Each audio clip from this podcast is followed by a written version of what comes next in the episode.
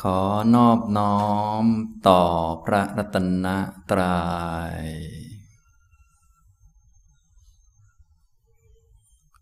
กราบนมัสการพระคุณเจ้านะครับ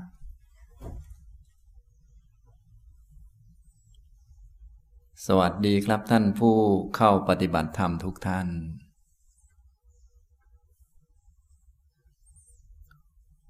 ตอนนี้ก็เป็นช่วงบ่ายของวันที่หนึ่ง ในการเข้ามาปฏิบัติธรรมสำหรับคอร์สนี้เป็นคอร์สเข้มข้นนะการบรรยายก็จะบรรยายไม่เยอะนักนะก็จะบรรยายให้ความรู้ความเข้าใจครอบคลุม เฉพาะวันแรก ๆ เท่านั้น ส่วนวันหลังๆไปก็จะให้ท่านทั้งหลายได้ฝึกปฏิบัติด้วยตนเอง เป็นหลักเลยทีเดียวนะแล้วก็จะมี การบรรยายข้อธรรมะต่างๆ ตามสมควรนะเนื่องจากคอร์สนี้ก็ทุกท่านก็คงเตรียมอกเตรียมใจมาแล้วที่จะมาฝึกมาปฏิบัตินะครับ ในช่วงเริ่มต้นก็ได้พูดให้ความเข้าใจเกี่ยวกับ ประเด็นเรื่องการปฏิบัติธรรมให้ท่านได้เข้าใจ พูดไปสามประเด็น ก็คือพูดถึงความหมายของการปฏิบัติก็คือการดำเนินการเดินทาง นะผู้เดินก็คือจิตเดินตามมรรคแปดไปให้ถึงความพ้นทุกข์คือพระนิพพาน ถ้าเดินไปแล้วมันยังทุกข์อยู่เหมือนเดิม มันยังเครียดอยู่เหมือนเดิม ยังมีปัญหา หลากหลายทางจิตใจอยู่เหมือนเดิม ก็แสดงว่าไม่ได้เดินหรือเดินผิดไปนะก็ต้องรีบมาแก้ไขหรือว่ามาปรับปรุงให้มันถูกต้องนะการดำเนินนี้ก็เลยต้องมีสัมมาทิฏฐิเป็นหัวหน้าเราจะได้ ชำระหรือว่าตรวจสอบให้ตรงให้ถูกต้อง ไม่ว่าอะไรจะเกิดขึ้นนี่ ก็ต้องมุ่งดำเนินให้ถึงความพ้นทุกข์คือนิพพาน นี่คือความหมายของการปฏิบัตินะตัวปฏิบัติจริงๆก็คือ อริยมรรคมีองค์ 8 เป็นมัชฌิมาปฏิปทา เป็นทุกขนิโรธคามินีปฏิปทา ทีนี้สถานที่ปฏิบัติก็คือจิตของเรานั่นแหละ เป็นสนามปฏิบัติของอริยมรรคมีองค์ 8 ที่ต้องปฏิบัติอริยมรรคมีองค์ 8 ก็คือเพื่อที่จะชำระล้างกิเลสต่างๆ อุปสรรคขัดขวางทั้งหลายที่อยู่ในจิตนะก็เลยต้องมาปฏิบัติธรรมะ ธรรมะคือมรรคแนี้จะช่วยในการละกิเลสทำลายกิเลสได้นะอันนี้สรุปแล้วการปฏิบัติก็เลยไม่เกี่ยวกับเรื่องสถานที่ไม่เกี่ยวกับบุคคล เกี่ยวกับจิตใจของเรานั่นเองเป็นสนามเป็นที่ที่ต้องปฏิบัติต้องฝึกต้องหัด เนื่องจากว่า จิตมันก็เป็นประธานเป็นตัวต้นเรื่องทุกสิ่งทุกอย่างนะถ้ายังมีสิ่งไม่ดีอยู่ในจิตเดี๋ยวมันก็งอกสิ่งไม่ดีขึ้นมาเยอะแยะ โดยเฉพาะงอกภพชาติวัฏฏะสงสารวุ่นวายขึ้นมาเยอะแยะงอกความเกิดแก่เจ็บตายขึ้นมานะอย่างทุกวันนี้พวกเราก็ มาเป็นคนก็เดี๋ยวก็ต้องแก่เจ็บตายกันไปนะนอกจากนั้นก็ยังมีการทำกรรมโน่นนี่นั่นหลากหลาย ต้องรับผลของกรรมเยอะแยะ ก็จิตนั่นแหละ มันเป็นตัวประธาน เป็นตัวสร้างสิ่งเหล่านี้ขึ้นมานะก็เลยต้องมีธรรมะ อยู่ในจิตจะได้ฆ่าสิ่งไม่ดีหรือว่าเอาสิ่งไม่ดีออกไปจากจิตใจได้ ตัวสถานที่ ที่จะปฏิบัติธรรมก็เลยเป็นที่จิตของเรานั่นเอง เพื่อแก้ไขจิตนั่นแหละนะเพื่อให้สิ่งไม่ดีต่างๆ มืดดำต่างๆ ออกไปจากจิตให้จิตสะอาดหมดจดจากกิเลสทั้งหลายนะอย่างนี้นะครับ นี่คือประเด็นที่สองนะครับ ประเด็นที่สามก็ปฏิบัติอย่างไรนะการปฏิบัตินี้ก็ต้องมี พื้นฐานที่ดีมีธรรมะอยู่สองประการที่จะเป็นตัวช่วยให้เกิดการปฏิบัติได้นะศีลก็ยังไม่ใช่เป็นตัวช่วยนะสมาธิก็ยังไม่ใช่อื่นๆก็ยังไม่ใช่นะมีตัวที่เป็นตัวหลักในการปฏิบัติอยู่สองอย่างนะต้องมีสองอันนี้เป็นตัวช่วยกัน ก็คือตัวสติกับตัวสัมปชัญญะนะก็คือถ้ามีจิตตื่นขึ้นมาแล้วก็มีสติมั่นคง มั่นคงในแบบที่จะปฏิบัติฝึกหัดเพื่อจะภาวนาได้ก็จะทำได้ แต่ถ้าขาดสติระดับนี้ก็จะทำไม่ได้นะนอกจากมีสติแล้วก็ต้องมีสัมปชัญญะมีปัญญาด้วย อย่างนี้จึงจะสามารถที่จะรู้สิ่งใดมีประโยชน์ ไม่มีประโยชน์เหมาะไม่เหมาะรักษาจิตได้จนกระทั่ง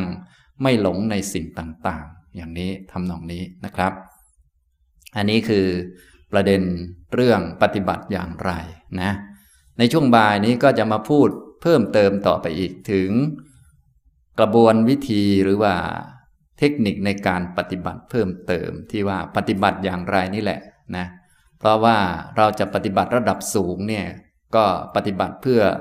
ถึงนิพพานก็เป็นฝ่ายวิวัตตะฝ่ายโลกุตระ ก็ต้องไม่เข้าไปทางโลกนะต้องไม่เข้าไปนะไม่เข้าไป พอไม่เข้าไปแล้วเราก็จะได้ เดินไปสู่นิพพานต่อไป ถ้ายังเข้าไปในโลกอยู่ มันก็วนเป็นวัฏฏะวงจรหมุนอยู่อย่างเดิมนั่นแหละนะก็ตอนนี้เราเห็นโทษของวัฏฏะสงสาร เห็นโทษของการเวียนว่ายตายเกิดแล้ว จึงมาปฏิบัติธรรมอันนี้นะฉะนั้นคอร์สนี้ก็จะพูดธรรมะระดับสูงสักหน่อยหนึ่งแต่ว่าก็จะมีระดับพื้นฐานต่างๆ ปนมาบ้างตามสมควรนะแต่ว่าทุกท่านตั้งใจมาก็ จะพูดให้ฟังท่านทั้งหลายก็จะได้ตั้งใจปฏิบัติให้สมความตั้งใจที่อุตส่าห์อุตส่าห์มาตั้งหลายวันอย่างนี้ทำตรงนี้นะครับ ก็ตัวการปฏิบัติเพื่อจะไปฝ่ายโลกุตระฝ่ายวิวัตตะเนี่ยเดินทางไปเพื่อนิพพาน เบื้องต้นเนี่ยเราก็ต้องมีสติที่มั่นคง ทีนี้สติที่มั่นคงนี้ ก็จะเป็นสติที่มีความสามารถที่จะทำให้เราไม่เข้าไปในทางโลกนะ ไม่เข้าไปในฝ่ายวัฏฏะสงสารที่หมุนอยู่ ไม่เข้าไป รักไม่เข้าไปชัง ไม่เข้าไปยินดี หรือปฏิฆะยินร้าย ไม่ให้ใจของเราไปผูกอยู่กับสิ่งโลกโลกเหล่านั้น เพราะอันนั้นมันเป็นวัฏฏะสงสารอยู่นะเราก็ต้องออกมาให้จิตออกมานะป้องกันไม่ให้มันเข้าไปนะตัวป้องกันตัวยับยั้งชั่งใจ ตัวปิดกั้นไม่ให้จิตมันตกไปทางโน้น ก็คือตัวสตินั่นเองนะอย่างนี้วิธีการฝึกสติก็มีมากมาย แต่ถ้าพูดถึงกรรมฐานที่พระพุทธเจ้า ได้ทรงแสดงไว้เป็นเบื้องต้น เป็นกรรมฐานชนิดที่เป็นหลักอันมั่นคงของจิต จิตจะได้ไม่ถูกดึงเข้าไปในโลกนะก็คือกายคตาสติ มีสติกำกับจิตให้อยู่กับร่างกายนะถ้าอยู่กับร่างกายอย่างมั่นคง จิตของเราก็จะไม่ถูกดึงเข้าไปในโลก จิตของเรานี้มันจะถูกดึงเข้าไปทางหกหกทวารทางหกช่องหกช่องทางนะก็อันนี้ก็เป็นของกรรมเก่าที่สร้างมา อันนี้ก็ต้องยอมรับ แล้วก็ต้องมีตัวป้องกันไม่ให้มันเข้าไป ถ้ามีตาหูจมูกลิ้นกายใจแล้ว อันนี้เป็นของเก่าที่กรรมเก่าสร้างมา ถ้าเราไม่มีสติมันก็จะเข้าไปนะ ผ่านเครื่องมือเหล่านี้เข้าไปแล้วก็สร้างภพชาติใหม่ขึ้นมาหมุนวนไปเรื่อยๆ เราก็เลยต้องระวังจิต ยับยั้งแล้วก็ปิดกั้นไม่ให้จิตมันเข้าไปด้วยสตินะสติที่กำหนดรู้กายหรือว่าตั้งมั่นอยู่กับร่างกายนี้ก็จะเป็นตัวช่วย ความเป็นจริงแล้วกรรมฐานต่างๆ ก็ช่วยได้ทั้งนั้น ถ้าเราทำอย่างถูกต้องก็คือช่วยไม่ให้จิตมันเข้าไปใน สิ่งต่างๆ ในโลกนั่นเอง ป้องกันยับยั้งไว้ เรียกว่ามีสตินะแต่ว่ากรรมฐานที่พระพุทธเจ้ายกย่องไว้ ในเบื้องต้นก็คือกายคตาสตินะทุกท่านก็อย่าลืม เอาจิตมาดูร่างกายอยู่เสมอ อย่าให้จิตมันไป เข้าไปเรื่องนั้นเรื่องนี้นะเพราะตาเนี่ยก็จะฉุดเราหรือว่าจิตเนี่ยเข้าไปในรูปนะตานี่มันมี ตานี้มันเป็นผลมาจากกรรมเก่า มันก็จะสร้างขึ้นมาเพื่อที่จะมีวัตถุประสงค์คือให้เราได้เห็นสิ่งดีบ้างไม่ดีบ้าง ซึ่งก็เป็นผลจากกรรมที่เราทำมาทั้งนั้น กรรมทั้งหลายก็เลยเป็นตัวหลอกลวงเอาไว้ให้สัตว์เวียนว่ายอยู่ในนี้นะพวกเราก็เลยต้องไม่ถูกหลอกนะสิ่งดีบ้างไม่ดีบ้างก็กรรมสร้างมาทั้งนั้นแหละ ถ้าเราหลงปุ๊บมันก็จะเข้าไปนะอันนี้เข้าไปเสพไปเสวยไปชอบไปชังอันนี้คือเข้าไป วิธีป้องกันตัวตัวคือจิตนะเนื่องจากเราจะให้จิตนี้มาเดินมรรคเราก็ต้องป้องกันตัว ป้องกันตัวคือป้องกันจิต ป้องกันเราแหละพูดภาษาเรานะจะพูดภาษาคนก็ได้ พูดภาษาธรรมะก็ได้ พูดภาษาหลักธรรมก็คือจิต ป้องกันจิตตัวนี้ จิตที่จะเอามาฝึกให้ไปนิพพานเนี่ยหรือป้องกันตัวเราก็ได้ พูดแบบสมมุตินะอันนี้ก็ป้องกัน เนื่องจากจิตหรือตัวเรานี้จะถูกดึงไป ทางทวารหกนั่นเอง ตาก็จะดึงเราไป ดึงไปในรูปนะถ้าไม่มีสติมั่นคงอยู่ในกายปุ๊บนี่ ตามันก็จะดึงเข้าไปในรูปทำให้เรารักชอบรูปอันหนึ่งเกลียดหรือปฏิฆะกับรูปอันหนึ่งนะเราก็จะมีส่วนได้ส่วนเสียกับรูปรูปนั้น อย่างนี้ก็เข้าสู่วัฏฏะสงสารไปแล้วนะหูก็จะดึงเราดึงจิตนี่นะดึงเราดึงจิตตัวเนี้ย ดึงเรานี่แหละ พูดภาษาคนนี่นะให้ง่ายๆหน่อยนะพูดภาษาคนก็คือดึงเรานี่แหละ หูก็จะดึงเราเข้าไปในเสียง อย่างเช่นเสียงดัง ๆ เนี่ยนะนะเราอุตส่าห์มาปฏิบัติธรรมถ้าสติในกายไม่ตั้งมั่น หูมันก็จะดึงเราเข้าไปในเสียงว่า เออเราอุตส่าห์มาปฏิบัติทำไมยุวพุทธทำอย่างนี้วะเอ้ไม่ให้รถคันนั้นมากวนเราอยู่ได้ ก็คิดไปนะ อย่างนี้ทำนองนี้ อันนี้คือมันเข้าไปในเสียงแหละเรามันก็จะเข้าไปมี ส่วนได้ส่วนเสียกับเสียงก็คือ รักเสียงบ้าง ปฏิฆะไม่ชอบเสียงบ้าง อันนี้คือ เข้าไปฝ่ายวัฏฏะสงสาร ถ้าเราไปคลุกอยู่อันนี้ก็คือเราก็เวียนว่ายตายเกิดอยู่งั้น เราก็เลยต้องออกมาจากวงจรนี้ก่อน พอออกมาจากวงจรเราก็มาฝึกฝึกเราก็คือฝึกจิตตัวเนี้ยที่เอาออกมาแล้วก็ไปทางนิพพานนะเพราะทางโลกมันก็อย่างนั้นแหละ ก็มีดีบ้างไม่ดีบ้าง อย่างที่เราทราบกันดีก็ เราก็โตๆกันแล้วก็คือก็ผ่านมาหมดแล้ว ไอ้ของน่ารักน่าชัง เสียงเพราะไม่เพราะดาชมเนี่ยก็ผ่านกันมาทุกคนนะก็จิตมันก็จะถูกดึงไปจิตคือตัวเรานี่แหละ ถูกดึงเข้าไป ผ่านตาตาก็จะดึงเราเข้าไปในรูปเนี่ยมันเป็นของเก่าอันนี้เป็นของผลของกรรม ทีนี้จะไม่ถูกดึงก็ไม่ได้เพราะเรานี่เคยชินมากนะ เราก็เลยต้องเปลี่ยนความเคยชินใหม่ก็คือต้องมีสติ ให้มั่นคงเคยชินที่จะมาอยู่กับกาย ถ้ามาอยู่กับกายที่มั่นคง หรืออยู่กับกรรมฐานมั่นคงนี่ ตาเห็นรูปก็จะก็จะสักว่าเห็นนะก็คือมันก็จะไม่เข้าไปในรูป ตาก็จะไม่ดึงเราเข้าไปในรูป เพราะเราอยู่กับร่างกาย สนใจกายอยู่สนใจกรรมฐานอยู่แล้วเราก็ฝึกไป ฝึกนะ พิจารณาต่อไปอีกว่า เออรูปนี้ที่ดีไม่ดีนี้ เราควรจะปฏิบัติต่อรูปนี้อย่างไรที่จะเป็นประโยชน์ ประโยชน์ต่อใคร ก็ประโยชน์ต่อเราเพื่อไปนิพพานนั่นเองเนี่ยเอามาใช้ประโยชน์ได้นะ ถ้าทำเป็น แต่ถ้าทำไม่เป็นปุ๊บตาของเราก็จะตาก็จะดึงเราเข้าไปในรูปนะไม่ว่าจะเป็นรูป คนรูปสัตว์ รูปสามีรูปอะไรทั้งนั้นแหละก็ดึงเข้าไปนะหูก็จะดึงเราเข้าไปในเสียง เราก็ไปมีส่วนได้ส่วนเสียกับเสียง รักเสียงเกลียดเสียงปฏิฆะบ้างอะไรบ้างนะจมูกก็จะดึงเราเข้าไปในกลิ่น ลิ้นก็จะดึงเราเข้าไปในรสเช่นเวลาเราทานอาหารเนี่ยถ้า ไม่มีสติที่มั่นคงอยู่ในกาย ไม่ได้พิจารณาให้ดีเราก็ริมรสอร่อยมันก็จะรู้สึกว่าเรามีส่วนได้ส่วนเสียกับอาหารนะปฏิฆะบ้าง ชอบบ้างไม่ชอบบ้าง รักบ้างเกลียดบ้างนะกายก็จะดึงเราเข้าไปในสัมผัส และก็โดยเฉพาะทางใจก็จะดึงเข้าไปในอารมณ์ต่างๆ ที่เกิดขึ้น ทั้งๆทที่ก็เป็นของภายนอกเหมือนกัน เช่นอะไรบ้าง เช่นความสุขความทุกข์ การกำหนดเป็นคนหญิงชายเพื่อนเราศัตรูเรา ก็คือเข้าไปในเวทนาความรู้สึกสุขบ้างทุกบ้างที่เกิดขึ้น ถ้าความรู้สึกสุขเราก็จะชอบใจ อันนี้ก็ใจก็ดึงเราเข้าไปในสุขนะพอทุกข์เราก็จะเกลียดมัน ก็ใจก็ดึงเราเข้าไปในทุกมีส่วนได้ส่วนเสียกับทุกนะ ดึงเข้าไปในการกำหนดกำหนดว่าคนนี้เป็นเพื่อนเราก็เป็นอย่างนี้ คนนี้เคยด่าเราไว้แล้วก็เป็นอีกอย่างหนึ่งนะ คิดเรื่องนั้นเรื่องนี้ตามความเคยชิน แต่ละคนก็คิดดีบ้างไม่ดีบ้าง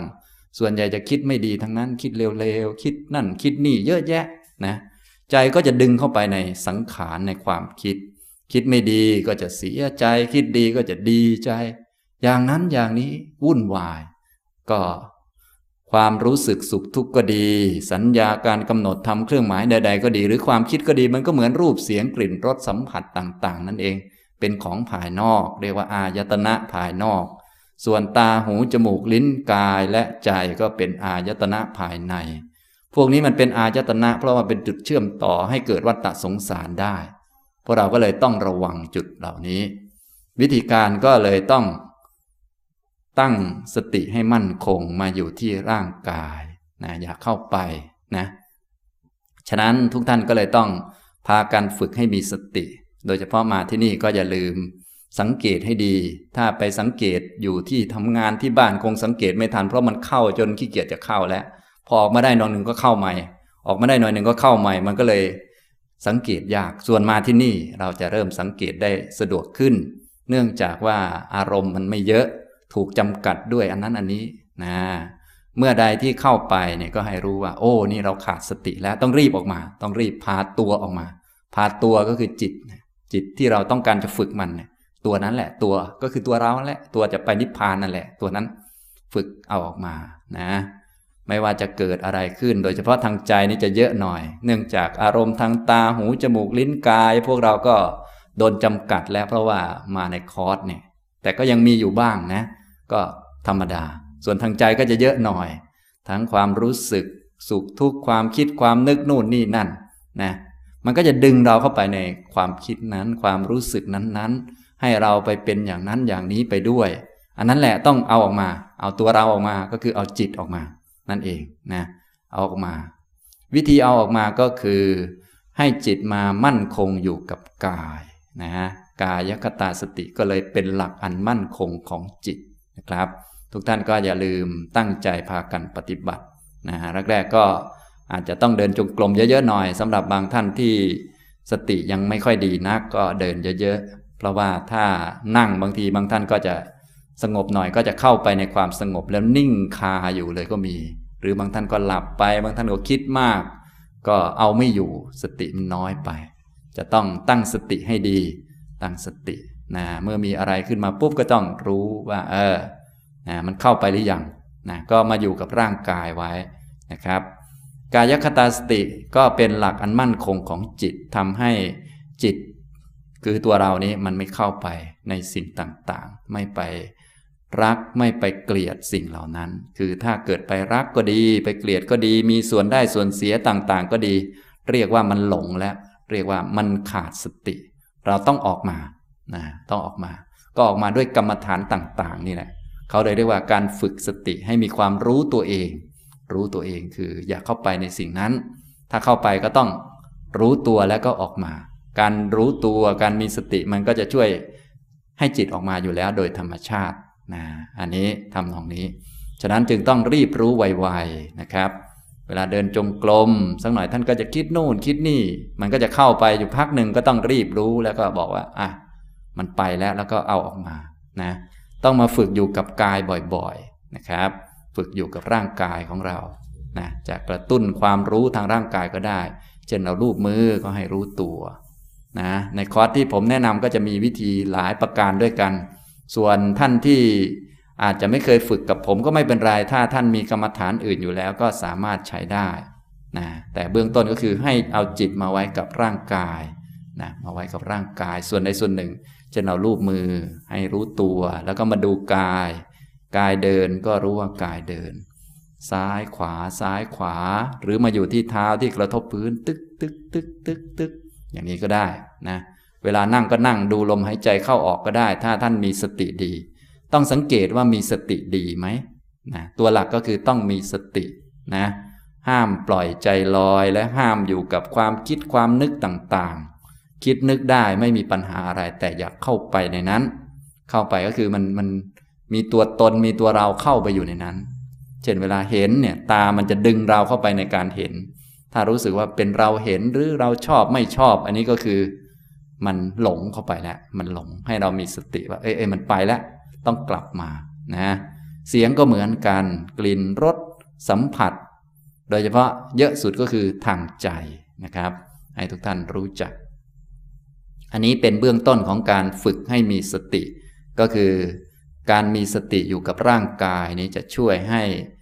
สติมั่นคง เป็นหลักอันมั่นคงของจิตนะจะอยู่กับลมหายใจเข้าออกก็ได้ ถ้าอยู่กับลมหายใจเข้าออกปกติแล้ว มันไม่ค่อยมีสติก็ให้ทำขึ้น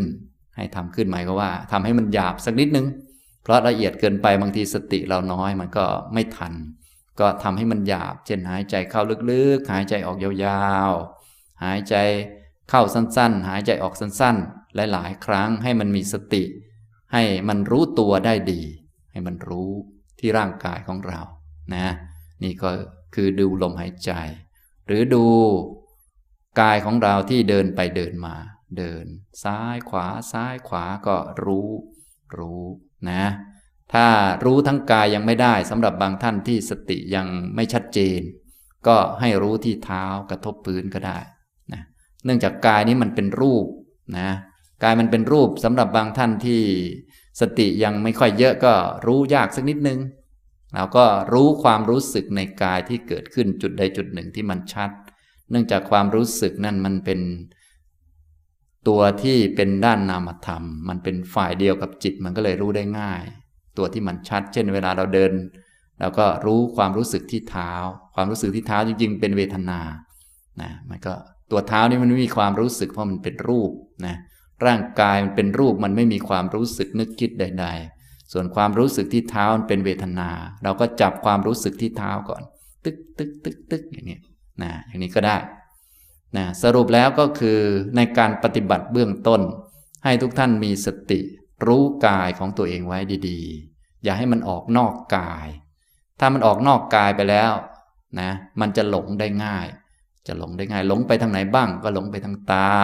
ตามันก็จะดึงจิตเข้าไปในรูป ก็ทำให้รักรูปชอบรูป หรือเกลียดรูปมีปฏิฆะกับรูป อันนั้นเรียกว่ามันหลงไป มันหลงไปแล้วนะ เสียงก็เหมือนกันหูมันก็จะดึงจิตดึงตัวเราเข้าไปในเสียง จมูกมันก็จะดึงตัวเราเข้าไปในกลิ่นรสมันก็จะลิ้นมันก็จะดึงเราเข้าไปในรสอาหารต่างๆ อร่อยไม่อร่อยนะกายมันก็จะดึงตัวเราเข้าไปในสัมผัสนะครับ แล้วก็โดยเฉพาะทางใจก็จะดึงเราเข้าไปในความรู้สึก สุขบ้างทุกบ้าง ในความคิดความนึกปรุงแต่งต่างๆ ในอาการทางจิตเยอะแยะมากมายที่เกิดขึ้นนะ ทั้งดีทั้งไม่ดีมันก็จะดึงเราเข้าไปได้หมดถ้าขาดสตินะฉะนั้นการทำสมาธิอะไรต่อมีอะไรต่างๆ เลยต้องระวัง ยิ่งทำดีเท่าไหร่ก็ต้องยิ่งยิ่งต้องระวังให้มาก เนื่องจากว่าของดีๆ มันก็สามารถดึงจิตได้ง่ายขึ้นกว่าเดิมด้วยซ้ำไปนะเวลาเราทำสงบอย่างเงี้ยนะมันก็ความสงบก็จะจิตก็จะดึงเข้าไป เราก็จะไปเป็นความสงบเลยอยู่ค้างคาอยู่ในนั้น ก็จะไม่รู้จักวิธีปฏิบัติต่อความสงบเลย แต่ถ้ามีสติสงบเราก็อ่า รับรู้แล้วก็ออกมาอยู่กับร่างกาย อยู่กับลมหายใจ สงบก็รับรู้ แล้วก็รู้วิธีปฏิบัติต่อความสงบก็คือออยู่นิ่งๆ แล้วก็ดูว่าความสงบมันเป็นสิ่งหนึ่งที่เกิดขึ้น เพราะเหตุเพราะปัจจัย เป็นของไม่เที่ยงเกิดแล้วดับ ไม่ใช่ตัวเราไม่ใช่ของเรา คือถ้าออกมาอยู่กับร่างกายมีสติมั่นคง เราก็จะรู้จักวิธีปฏิบัติต่อสิ่งต่างๆนะวิธีปฏิบัติต่อสิ่งต่างๆ ในโลกก็คือ รู้จักมันตามที่เป็นจริงว่ามันเป็นอย่างนั้น เราอย่าไปอยากอย่าไปคาดหวัง อย่าไปคาดหมายเจาะจงให้มันเป็นอย่างนั้นอย่างนี้ให้รู้มัน ตามที่มันเป็นจริง มันเป็นของไม่เที่ยงนั่นแหละ ตัวหลักก็เป็นอย่างนี้ หลายท่านก็คงได้ยินบ่อย ๆ อันนี้นะ แต่ตอนนี้ ช่วงบ่ายนี้มาพูดตอนเริ่มต้นก็คือต้องพากันมีสตินะมีสติอยู่กับกายให้มากๆนะครับ ยืนก็ให้รู้ว่ากายมันยืนนะถ้าไม่รู้เราก็กระตุ้นมัน การกระตุ้นให้เกิดความรู้ตัวเนี่ยก็โดยการตั้งใจทำขึ้นก่อนนะเนื่องจากว่าจิตของเราเนี่ยนะมันก็จะรู้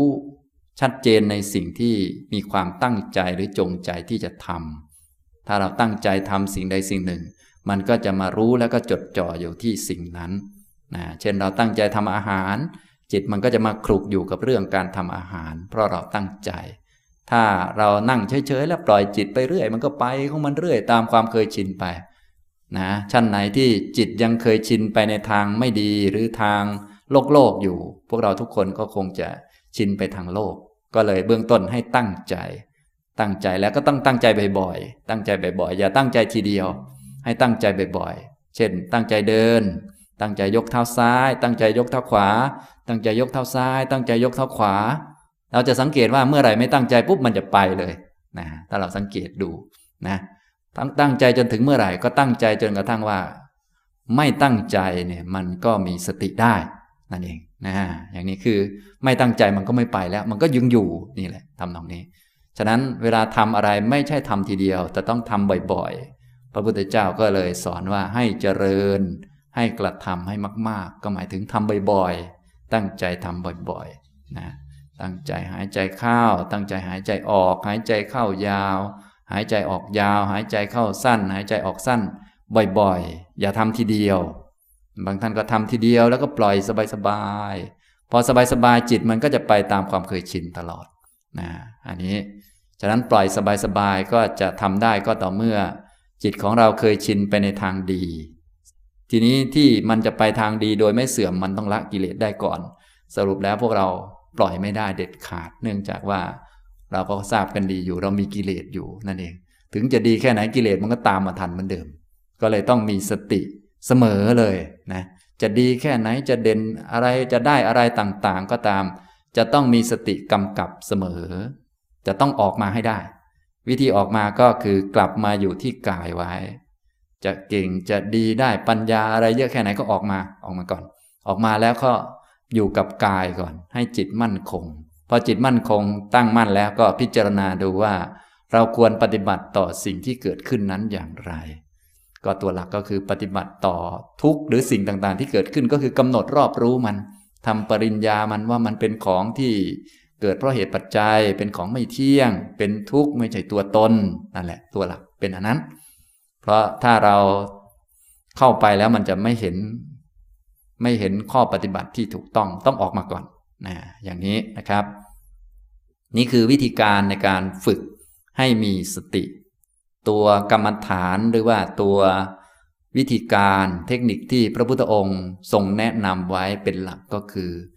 กายของเราให้มาอยู่กับร่างกายไว้นะเพราะกายนี้มันเป็นหลักอันมั่นคงของจิตนะของจิตที่เราจะฝึกจิตนี้มันจะได้ไม่ถูกดึงไป ไม่ถูกดึงเข้าไปในวัฏฏะสงสารนะตัวที่ดึงก็นะทวารทั้งหกที่เป็นผลมาจากกรรมเก่านั่นแหละ กรรมเก่านี้ก็เลยเป็นเหมือนคุกนะ เป็นเหมือนคุกเหมือนตารางเนี่ย ตาก็ก็เนี่ยเป็นตัวสร้างวัฏฏะสงสารให้เราแหละ ถ้าเราไม่ระวังนะครับ พวกเราก็เลยต้องพากันระวัง ตัวระวังก็คือสติ ฉะนั้นถ้าขาดสติจะต้องสร้างวัฏฏะสงสารแน่นอนเลย ธรรมชาติเป็นอย่างนั้น พวกเราตอนนี้ก็ต้องระวังกันมาก ๆ เพราะว่าก็ตาก็มีแล้วความเคยชินกิเลสต่างๆ ก็อยู่เต็มไปหมดเลย จึงประมาทไม่ได้โดยประการทั้งปวง พระพุทธเจ้าของเราจึงฝากไว้เป็นปัจฉิมโอวาทอยู่แล้ว หลายท่านก็คงทราบดี พระองค์ให้พวกเราดำรงชีวิตด้วยความไม่ประมาท เมื่อใดจิตเกิดขึ้น รู้ขึ้นมาก็ให้มีสติกำกับอยู่ด้วย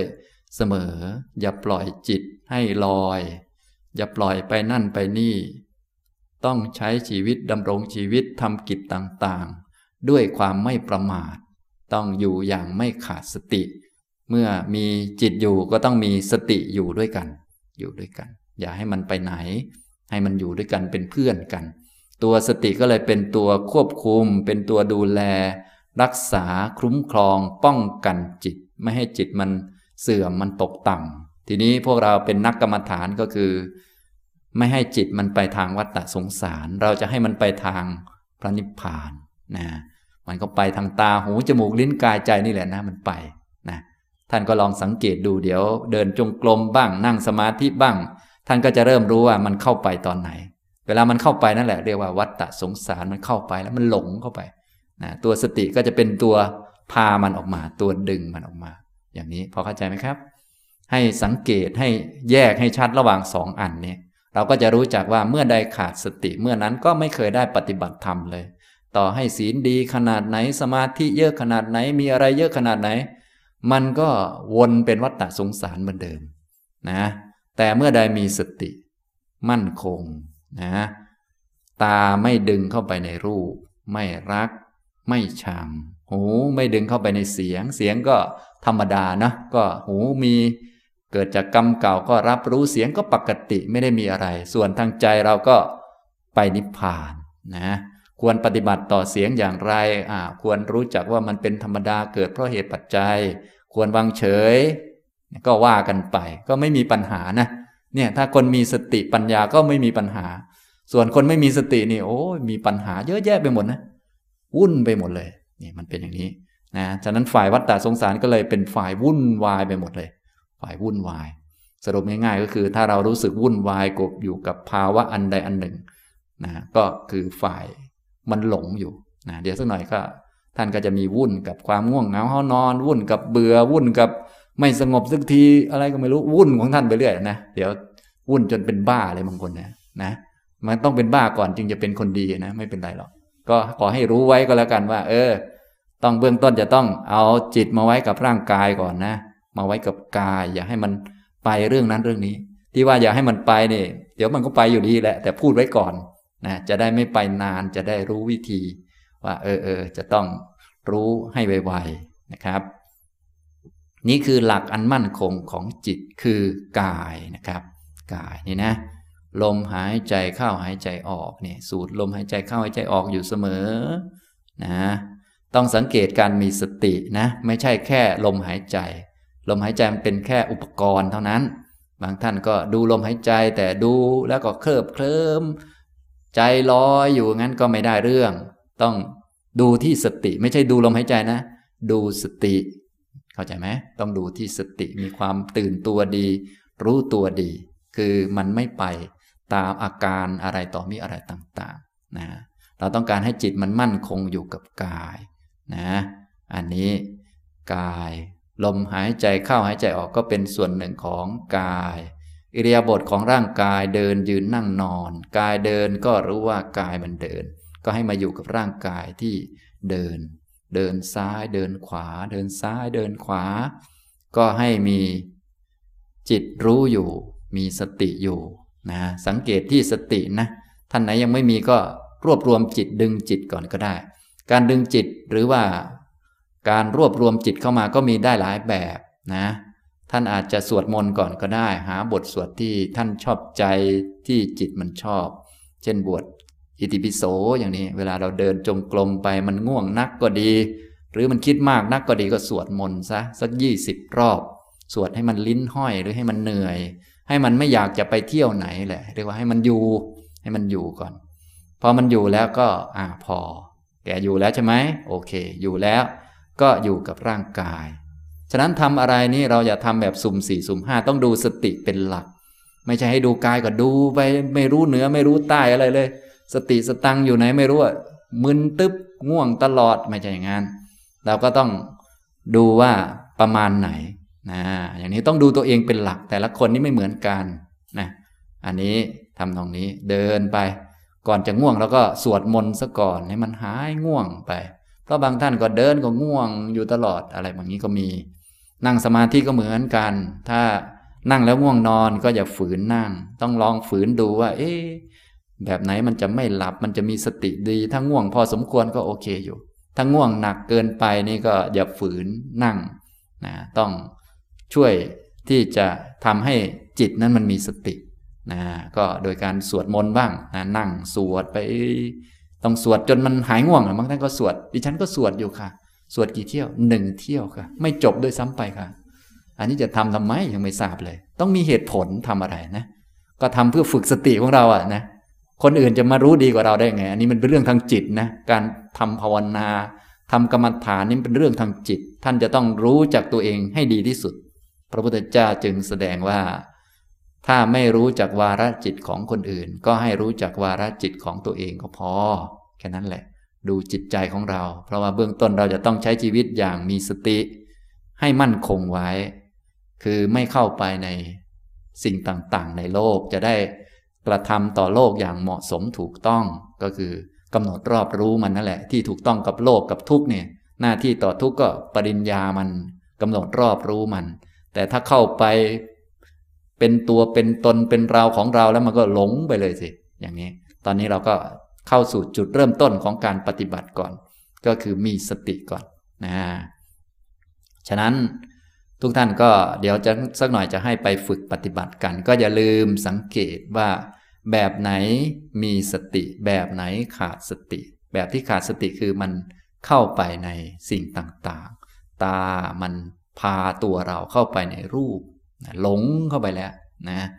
หูก็พาเราเข้าไปในเสียง ไปชอบเสียง เกลียดเสียง ปฏิฆะแล้วนั่นแหละ เรียกว่าเข้าไปแล้วให้รู้ตัวเองว่า เอ้ยนี่นี่เรียกว่าขาดสติแล้ว ต้องมีปัญญามีความรู้นะ อันเนี้ยฉะนั้นมาเข้าคอร์สนี่ก็จะดีในแง่ที่เราจะได้กำหนดชัดๆ เนื่องจากอารมณ์มันน้อย ถ้าเป็นอยู่ทั้งบ้านบางที อันไหนเป็นอันไหนไม่รู้กำหนดไม่ทันแล้วเข้าไปเรียบเลยนะ อันนั้นทำตรงนี้ถ้ามาที่นี่ก็มีโอกาสที่จะ เข้าใจชัดเจนถึง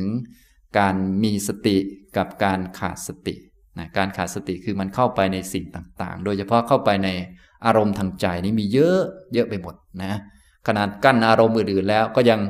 ทางใจนี่กั้นไม่ได้นะอย่างนี้ทางตาอาจจะกั้นได้บางหูก็ยังต้องเปิดตลอดนะอันนี้นะยิ่งทางใจนี่โอ้โหนะเยอะแยะไปหมดเลย เดี๋ยว สบายใจ เดี๋ยวไม่สบายใจเดี๋ยวสุขเดี๋ยวทุกข์เดี๋ยวดีเดี๋ยวร้ายเดี๋ยวคิดอย่างนั้น เดี๋ยวคิดอย่างนี้นะ ถ้าเข้าไปในความคิดก็ โอ้ยไม่น่าคิดอย่างนั้น น่าจะคิดอย่างนู้นก็ว่าไปเรื่อยนี่มันเป็นอย่างนั้นนะ ฉะนั้นให้ทุกท่านมีสติกลับมาที่กาย มาที่ลมหายใจเข้าออกมาที่กายที่นั่งอยู่เดินยืนนั่งนอน หรือกายของเราอยู่ในอิริยาบถอย่างใดๆก็ให้รู้กายของเราอย่างนั้นๆ เราก็สร้างอาการหรือสร้างท่าทางขึ้นมา แต่ไม่ต้องสร้างประหลาดมากสร้างพอสมควรนะ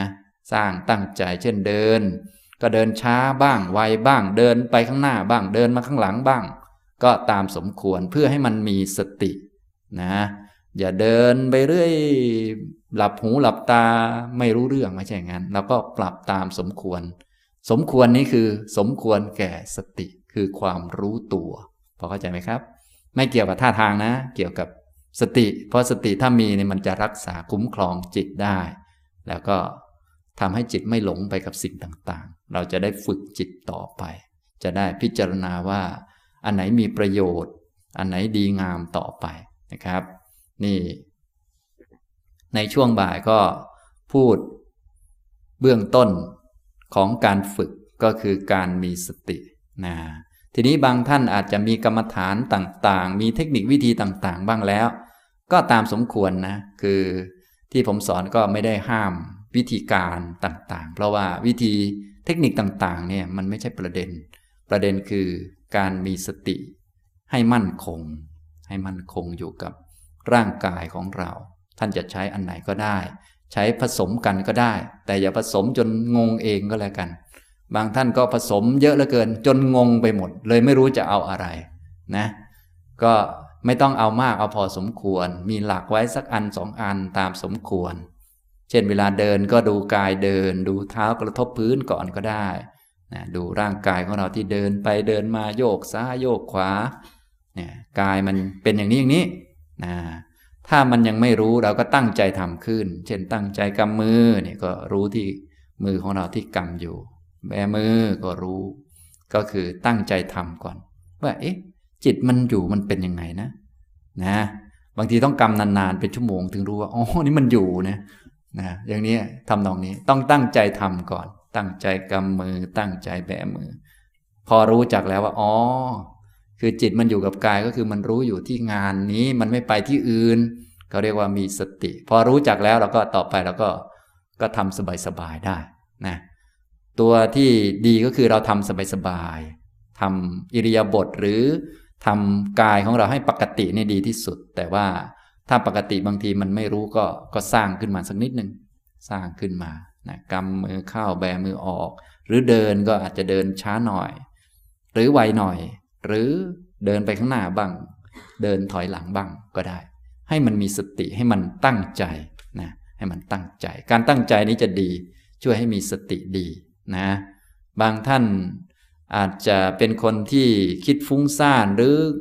ขี้ง่วงหรือเกินอะไรหรือเกินนะตั้งใจ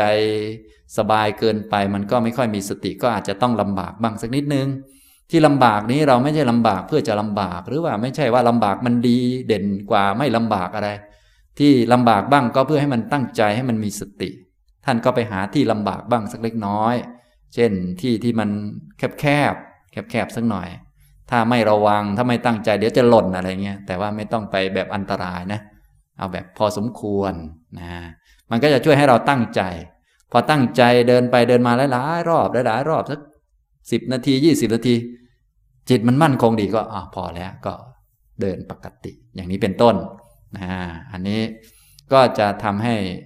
เรารู้จักว่าเทคนิควิธีการต่าง ๆ นั้นเราเอาไว้ฝึกให้มีสติสัมปชัญญะเฉยๆ ฝึกให้รู้ตัวเฉยๆ ไม่จำเป็นว่าจะต้องอย่างนั้นต้องอย่างนี้อะไร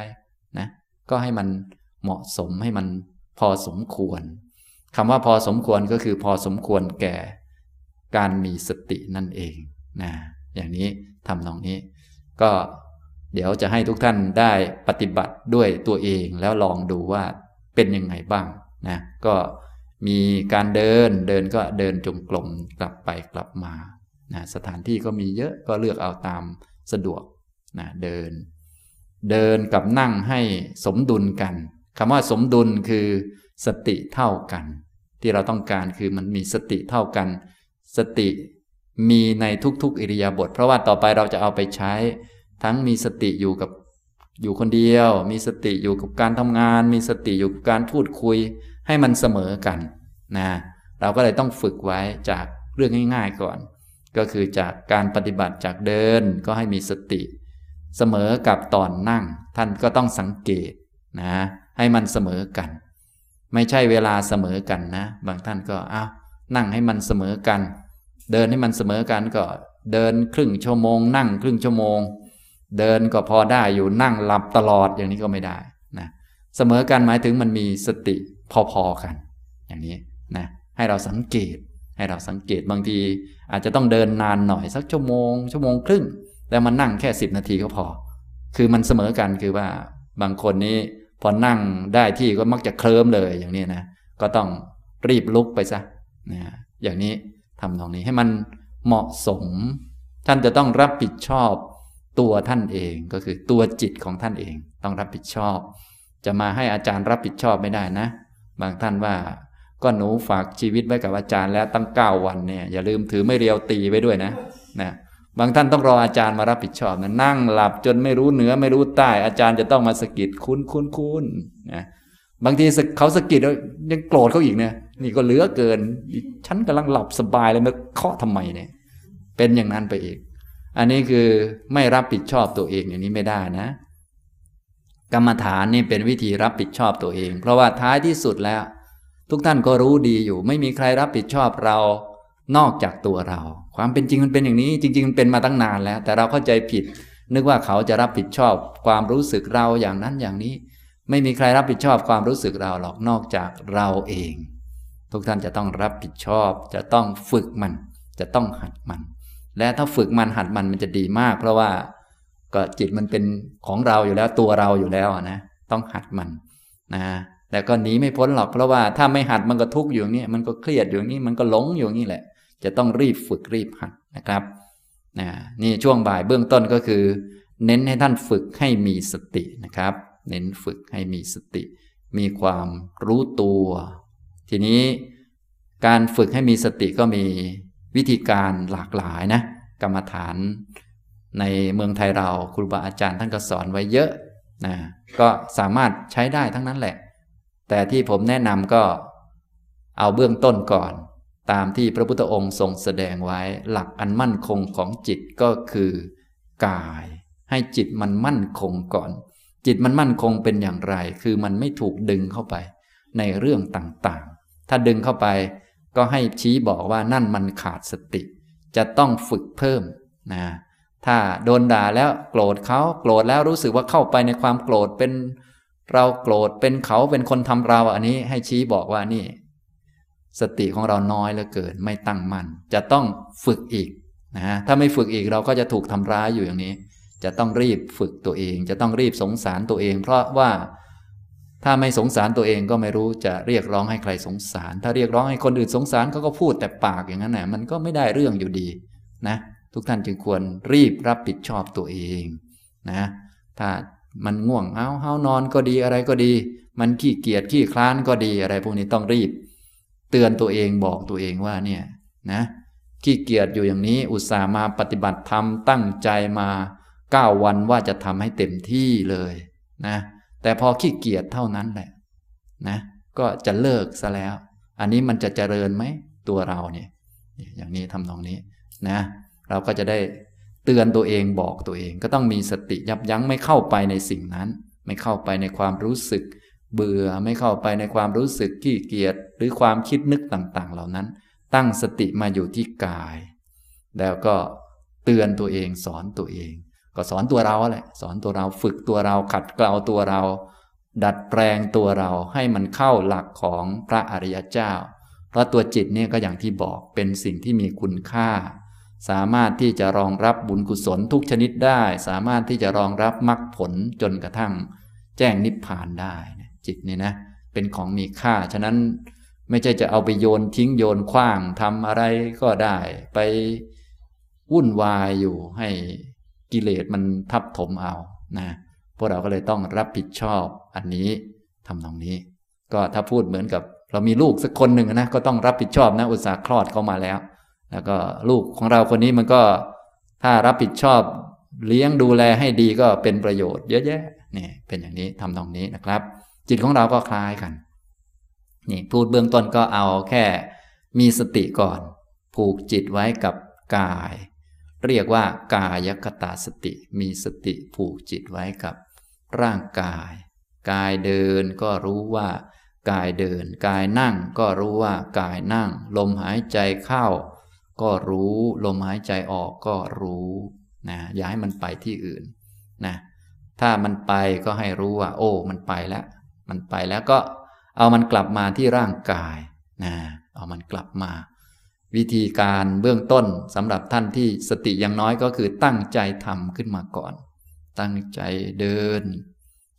และต้องทำบ่อยๆตั้งใจบ่อยๆตั้งใจหายใจก็ยังได้ ตั้งใจสูดลมหายใจเข้าลึก แล้วก็กลั้นไว้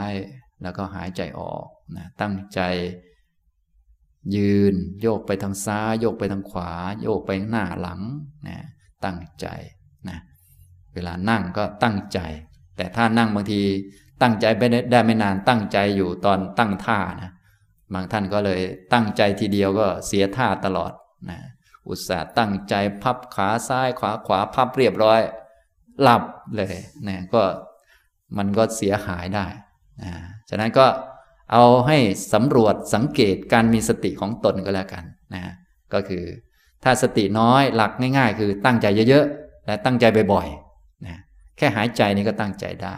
อย่าปล่อยมันหายใจธรรมชาติก็ตั้งใจเข้าตั้งใจออก ตั้งใจเข้าตั้งใจออก ถ้ามันไม่มีสติก็ตั้งใจเข้า อั้นไว้แล้วก็ค่อยออก ให้มันมีสติ แต่ถ้ามันทนไม่ไหวก็ค่อย ลุกเดินบ้างอะไรบ้าง หรือทำนั่นทำนี่บ้างนะอันนี้ทำนองนี้นะครับ นี่แหละนะช่วงบ่ายก็พูดถึงวิธีการหรือเทคนิคในการที่จะให้จิตมั่นคง ให้มีสติอยู่กับกาย เป็นกรรมฐานเรียกว่ากรรมฐาน กายคตาสตินะถ้าทำอยู่กับกรรมฐานนี้ทำให้ตั้งมั่นดีเนี่ยท่านจะได้สัมผัส กับสภาวะ ที่คล้ายๆนิพพานแต่ว่าไม่ถึงนิพพาน ก็คือภาวะ ว่างจากความคิดความนึกทั้งหลาย จึงควรฝึกให้รู้จักไว้ ให้คุ้นเคยไว้ ภาวะที่ว่างจากสังขารปรุงแต่งคือพระนิพพาน แต่ตอนนี้ไม่ว่างจริง ๆ แต่ว่าว่างจากความคิด เพราะว่าร่างกายมันไม่คิด ถ้าอยู่กับร่างกายเต็มที่มันจะไม่คิดเลย มันจะไม่คิดมันจะดูเหมือนไม่มีเรื่องอะไร มันโล่งๆอยู่ นั่นแหละเป็นภาวะเดียวกับนิพพานเลย แต่ว่ามันไม่ใช่นิพพานนะเป็นภาวะว่างจากความคิดส่วนนิพพานนี่ว่างจากสังขารรูปนามทั้งหมดเลย เราก็จะได้รู้จักนะพระพุทธเจ้าก็เลยว่า ถ้าทำกายคตาสติเนี่ยเสพคุ้นอยู่เสมอก็เหมือนกับเสพคุ้นกับอมตะธรรม คือนิพพานคือความว่างว่าง ความที่เราไม่เข้าไปเกาะเกี่ยวอะไรกับโลกนั่นเองนะก็คือตาก็ไม่ดึงเราเข้าไปเกาะเกี่ยวกับรูป มันก็คือนิพพานนั่นแหละ แต่ว่ามันยังไม่ถึงเฉยๆพอเข้าใจไหมนี่แหละนะท่านก็จะได้รู้จักว่า โอ้ เวลาไม่ยุ่งกับใครนี่มันสบายอย่างนี้นะ อยู่กับตัวเองสบายๆปลอดโปร่งสบายเลยมันดีอย่างนี้นะนะก็จะเห็นอานิสงส์หรือคุณค่าของนิพพานว่า อยู่กับนิพพานนะไม่ ต้องไปยุ่งกับโลกเขาไม่ต้องไปยินดี ไม่ต้องไปยินร้าย ไม่ต้องไปวุ่น ไปมีส่วนได้ส่วนเสียกับใครนี่มันดีอย่างนี้นะนี่อย่างนี้จะได้รู้จัก จะได้เห็นอานิสงส์ของการปฏิบัติธรรม บางท่านปฏิบัติมานานแต่ว่าไม่เคยรู้จักเลยว่า เอ๊สงบมันเป็นยังไงสงบจริงๆนี่นะเป็นยังไงไม่รู้จักนะ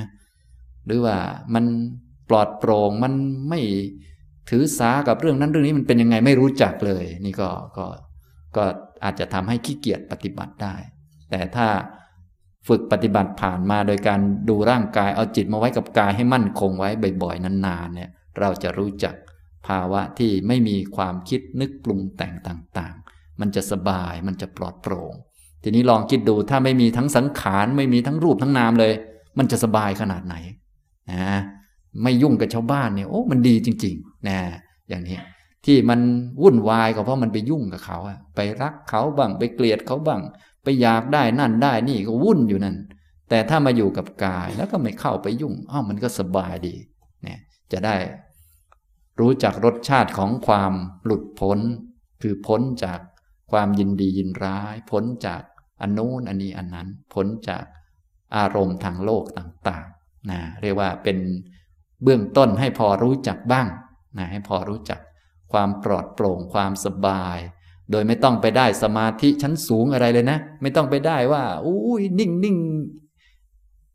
ไปเพ่งนู่นเพ่งนี่ไม่ต้อง แค่อยู่กับกายมั่นคงไว้ มันก็ไม่คิดแหละไม่คิดปรุงแต่งไม่ฟุ้งซ่านมันก็ปลอดโปร่งสบายไอ้ความทุกข์ต่างๆ ที่เคยมีความเครียดต่างๆ ที่แน่นหัวหนักหัวอะไรทั้งหมดก็จะสลายลงอย่างนี้นะ นี่พูดให้ฟังก่อนนะเป็นไงอยากได้กันหรือยังครับเนี่ยบางท่านก็ไม่เคยได้เขาสักทีนะก็ไม่เป็นไรก็ค่อย ๆทำไป ไม่ต้องอยากให้มันได้นะอันนี้พูดให้ฟังไว้ว่ามีอนิสงส์เยอะมากการที่ปฏิบัติเอาจิตมาไว้กับร่างกายนี้จะทำให้เรารู้จักภาวะนิพพานได้ด้วย ถึงแม้จะยังไม่ถึงก็ทำให้รู้จักว่า เออ ไม่คิดปรุงแต่งเรื่องโน้นเรื่องนี้ไม่เข้าไปในโลกนี้มันดีอย่างนี้นะมันปลอดโปร่งอย่างนี้ ฝ่ายวิวัตตะหรือฝ่ายที่ทางนิพพานมันไปทางนี้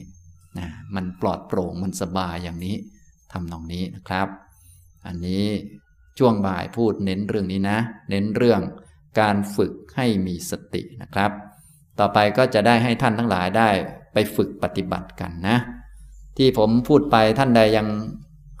ไม่เข้าใจหรือว่าไม่รู้ว่าจะปฏิบัติยังไงก็เดี๋ยวผมอยู่แถวๆนี้ท่านก็มาถามได้ นะผมจะอยู่ที่กุฏินั้นนะ แต่ท่านใด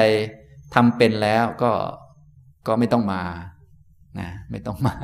ก็ทำไป เพราะว่าปฏิบัติเป็นเรื่องของแต่ละคนแต่ละคน อันนี้พูดไว้ เพราะว่าได้ทราบว่ามีบางท่านไม่เคยปฏิบัติกับผมเลย ก็มี แต่ส่วนใหญ่เคยปฏิบัติแล้ว ก็ก็ทำไปเลย เพราะทำเป็นแล้วนะ ส่วนท่านใดไม่เคยปฏิบัติกับผมเลย แต่ว่าก็เคยปฏิบัติกับ อาจารย์ท่านอื่นๆ แล้วก็ทำเป็นแล้ว เช่นกันก็ไม่เป็นไรก็ทำไปเลย ส่วนบางท่านทำอะไรไม่ค่อยถูกไม่ค่อยเป็น ทั้งทั้งที่บางทีอาจจะเคยปฏิบัติมาแล้วนั่นแหละ แต่ยังงงอยู่เลยอันนี้นะก็อันนี้ก็ก็มาถามได้นะหรือว่าเวลาที่ปฏิบัติไปแล้วเกิดภาวะนั้นภาวะนี้เรื่องนั้นเรื่องนี้ลังเลสงสัย หาทางออกไม่ได้อย่างไรก็ก็มาถามได้ตลอดนะครับ อย่างนี้นะครับ เอาละบรรยายในช่วงบ่ายวันนี้ก็ พอสมควรแก่เวลา เท่านี้นะครับ อนุโมทนาทุกท่านครับ